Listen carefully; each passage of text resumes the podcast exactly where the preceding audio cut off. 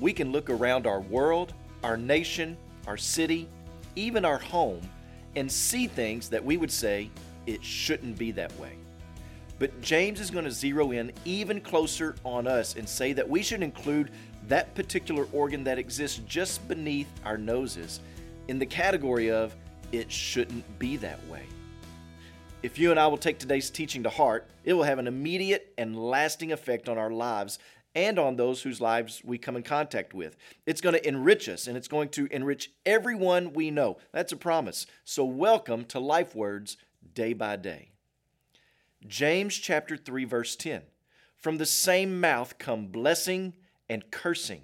My brothers, these things ought not to be so. James is saying that we have a divided tongue. In one moment, it can speak blessing, and in the next conversation, an unjustifiable curse or speak evil. For the follower of Christ, it ought not to be that way. What are some ways that we speak evil of others? Well, let me give you a few. Gossip is saying something in a person's absence that we wouldn't say in their presence.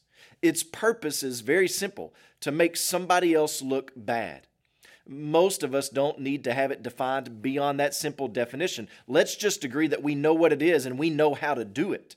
Proverbs chapter 18, verse 8 says, The words of a gossip are like choice morsels, they go down to a man's inmost parts participating in gossip, either by listening or by speaking, is like an hors d'oeuvre. It whets our appetite for more. And enough is never enough, it seems.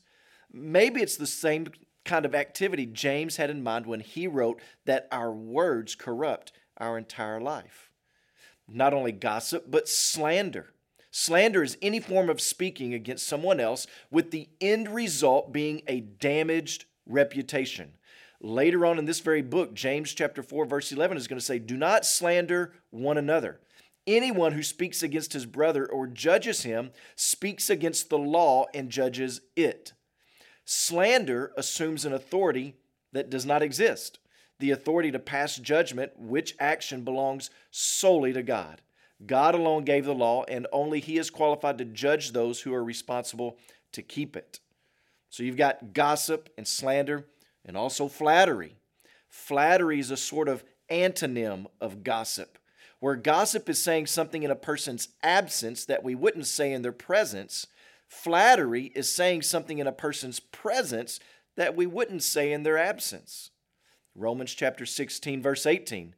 Such people are not serving our Lord Christ, but their own appetites. By smooth talk and flattery, they deceive the minds of naive people. Jude 16 says, These men follow their own evil desires. They flatter others for their own advantage. God's not impressed when we try to impress others by the things we say to them when those things are designed for our own self serving benefit. What ought not to be?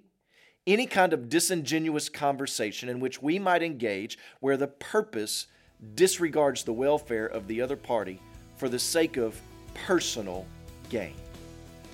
As you pray today, please remember Jeremiah Shetty and his family, our missionaries in India. Also, remember the Waray-Waray Life Word broadcast in the Philippines.